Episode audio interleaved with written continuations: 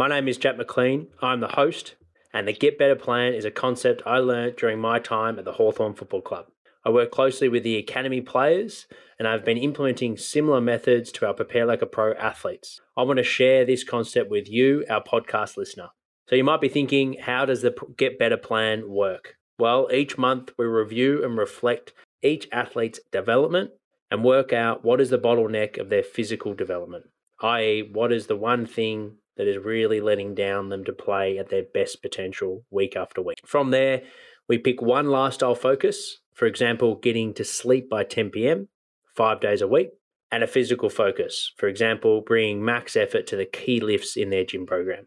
From there, each athlete join me live every week at 5 p.m. Sundays, and I present on a certain topic. The athletes journal their learnings and implementations and reflect each week on what worked and what didn't for their Get Better plan. These presentations are recorded for the athletes that missed the presentation, and I want to share some of the content to you, our wider podcast community. If you're new to the podcast, every week I interview leaders in the AFL and high performance industries live on our YouTube channel. We drop an inspiring and educational podcast every Tuesday and Friday, and on Sundays I host a live Instagram Q&A answering all questions that were sent to us via direct message or email through to us. So if you're struggling with increasing your muscle mass, lowering your 2K time trial, or perhaps struggling with improving your 20 meter speed time, send through your questions to our Instagram or email us at jack at preparelikeapro.com. Let's get into today's episode. Hi there, Jack McLean here from Prepare Like a Pro, and welcome to my training program for elite physical preparation, uh, football specific program. And today I'm just going to take you through a intro to um, my philosophy around training, as well as the lifestyle um, that I believe uh, you need to uh, live to be able to get the most out of the training program uh, and maximize your athletic potential. First, I just wanted to intro the sport of football and why I believe it's the hardest sport to prepare for. Uh, just to list a couple of facts. Uh, it's the largest ground that a team based sport uh, plays on. So that obviously increases the physical demands uh, in terms of aerobic capacity, your ability to uh, have endurance with your legs and run out the game. Uh, and also, due to the wide amount of space, you're able to get up to high speeds and high repeat speed efforts. Um, the football game is also the longest uh, duration of all team based sports. Um, and it has the most amount of players on the ground at one time. So, the 360 degree nature of, of the game uh, means that you've got to be ready uh, and strong enough to be able to get contact from all different angles, uh, even if you're blindsided, compared to um, sports like rugby where it's front on and you can you can brace and prepare. So you need to be able to jump, kick, catch, be mobile enough to pick up the ball at speed at, on the ground, uh, be able to be agile and uh, avoid uh, tackles um, or bumps.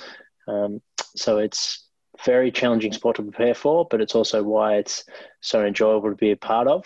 Uh, and it's a uh, an important to approach it in a generalist approach rather than a specialist approach more often than not.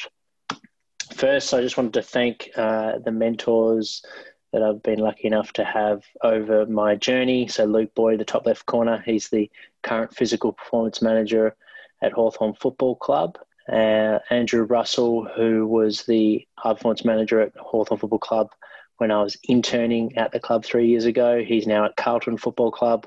And Sean Murphy, who I'd worked with at the Box Hill Hawks as well as Hawthorn Football Club. He's now the head of fitness at uh, Essendon Football Club. So very lucky, and I've um, drawn a lot of my um, both philosophy and methods from these guys uh, and lucky enough to have them as part of my uh, influencing my career today. So, first, I just wanted to discuss the iceberg metaphor and how that applies to performance. When we look at the top of an iceberg, uh, it obviously doesn't look as big as it is uh, underneath the um, surface.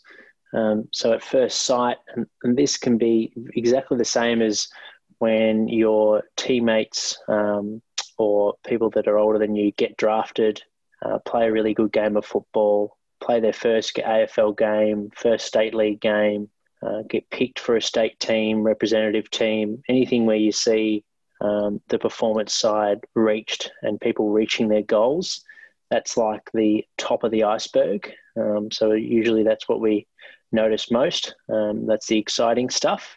However, uh, when we look underneath and um, look at the details and the work that goes into uh, in creating a big iceberg and allowing it to surface, it comes down to the hours and hard work that that athlete has put in over the years uh, with their training, and then more specifically with their lifestyle as well. I believe the lifestyle is where you can get a competitive edge. Uh, more often than not, most talented footballers are doing more or less the same type of training, um, and more often than not, the top end guys are doing the similar amount of training. So volume and intensity are around the same, um, but where there's a big gap uh, is in the lifestyle, and that's where we'll spend a lot of time developing those areas in this program um, because I believe that can give you a competitive edge, um, and it's a really easy way that you can um, transfer some things that elite athletes are currently doing um, that are full time. You can start to practice those habits. Um, so when you reach your goal, if that is to be a professional athlete, you should have more of a seamless transition into that environment because you've you've prepared yourself to live a similar lifestyle. When it comes down to attitude and mindset, when following this program, it's really important that you communicate. Uh, I see all relationships 50% my responsibility and 50% the other person I'm working with. So if I'm 10% off my game, uh, I see that as a 20% deficit because you'll notice um, the drop off uh, in communication, and therefore you'll you'll probably drop off 10%. And it's vice versa. If I notice 10% drop off, uh, more than likely it's just human nature for me to drop off 10%. So it can become a, a big deficit in the in the results of the program. So it's really important that we both have an open and honest relationship. Um, obviously, it's challenging while working remotely, but um, we're lucky enough to live in an age where technology helps us out in this regard. So please communicate. Um, it's really important that you develop a thirst for your learning. Um, at Hawthorn Football Club, we had a, a motto around the athletes drive the bus, um, where we're just there to to guide them uh, along the journey. Um, but it's really important that the athlete is driven. They know why they're working towards their goals, um, and they have a real thirst for learning. Um, so feel free to please ask plenty of questions. Be curious. Um, don't be scared to um, ask silly questions or um, or be scared to fail. Uh, that's all part of the learning. Uh, you need to make mistakes, and the sooner you get in comfortable with making mistakes, the the better you'll be at reaching your uh, athletic potential.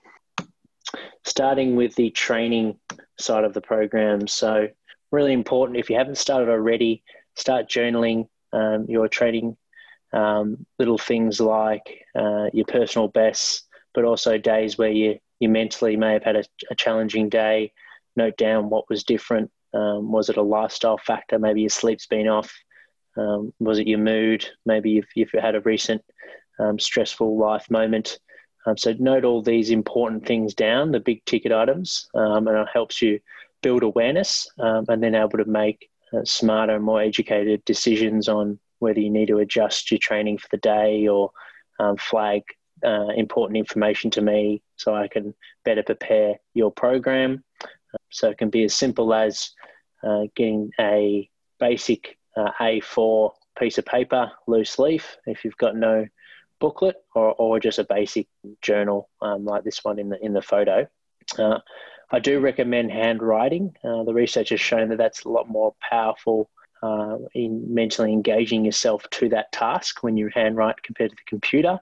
Um, so if you're better able to remember um, something by handwriting, then that's probably going to make a better impact uh, into influencing um, your next uh, move in terms of your training and uh, being able to review what's working and what's not.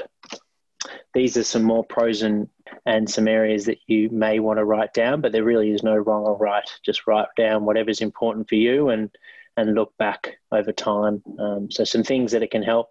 Success tends to leave clue, cues, clues. Sorry. So um, noting down what you got, you know, maybe a five rep max on your bench press, and you just increase by five kilos. Uh, you might write down what what contributed to that, the important factors. Um, sometimes when you're in a bit of a performance slump with your football, you may want to um, look back at your training journal and look how the amount of work that you've done. More often than not, when we've had a bad game or a couple of you've strung a couple of bad games together, you think that all that work is undone. Um, when in fact it's not gone away at all. Um, you, you just need a bit of confidence to get back onto the performance side of things. And sometimes looking back at the work that you've done can help boost your confidence.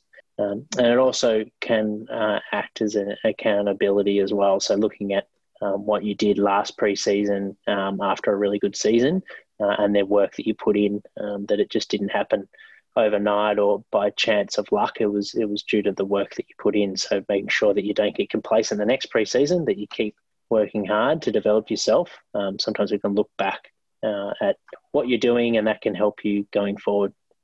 So with athletic development, uh, the body is very consistent in how it improves. Obviously, each individual will, will differ um, due to their genetics. Um, some are faster than others. Some are more aerobically um, talented. Um, so there's there's different genetic traits, um, but ultimately the body will improve by putting a stimulus on it. So physical stress, which is training. From there, your lifestyle will dictate um, whether you maximize the adaptation from that training session or whether you um, break down and, and, lead towards illness or injury or potentially performance plateau. So that's why the lifestyle is so important. That's when your body uh, actually improves and adapts. Rest allows for higher quality training. So that's both in rest days over your week. They allow for more quality across your training sessions. And when football is a technical, tactical, dominant sport, uh, it's really important that you're mentally fresh and, and loving the game so you're able to perform those skills at a high quality. And rest should be planned. Um, so we don't want to just be reactive and, and only rest when you're really fatigued and sore. You want to have dedicated rest days in your in your weekly plan. That's definitely something I adopt um, if I'm designing your training program. Athletic development does differ from skill development, um, and the main reason being is that we want to um, specifically develop your for your position that you play the game. Um, so rucks, their gym program will look very different to wingers, um, especially the older you get as you start to get more specialized um, and as well as your conditioning program um, may get may look different particularly as you get older and later on in your career to those of wingers um, also an important element to take into account um, is that the skills and developing your skills if you manage the type of skills that you're doing you can work on craft every day uh, and not put yourself at risk for injury whereas if you want to get faster you can't just start sprinting every day. That's going to put you at a high risk, and eventually you're going to break down for injury. So that's where it does differ athletic development from skill development is that you it needs a lot more time to recover as, as the physical stress is a lot more demanding on the body compared to skills. Uh, you may hear fast tracking um, your athletic development and programs that do this. This is something that I believe is a myth. Um, you can't just increase the demand on the body uh, and expect your ability to improve. More often than not, if the demand has just suddenly increased by 30, 50% uh, more than your um, physical fitness, your ability, then that's going to lead to breakdown. And then if you're injured, you're uh, going to develop a lot slower than someone that's healthy and, and continually getting in quality training. Um, so it's really important to not have the mindset that you want to fast track your athleticism over the next week or two um, be patient um, and continual development over multiple years is is the best approach um, when developing your uh, athlete development for football. Thank you so much for listening to the Prepare Like a Pro Get Better Plan playlist. If you enjoyed this episode and want access to the whole presentation, you can join our academy for as little as $5 per month. Click the link in our show notes or search for Prepare Like a Pro in the Patreon app I really appreciate your support. To recommend a guest for a future episode or to discuss advertising your brand on the Prepare Like a Pro platform, email me at jack at preparelikeapro.com. Thanks so much for tuning in.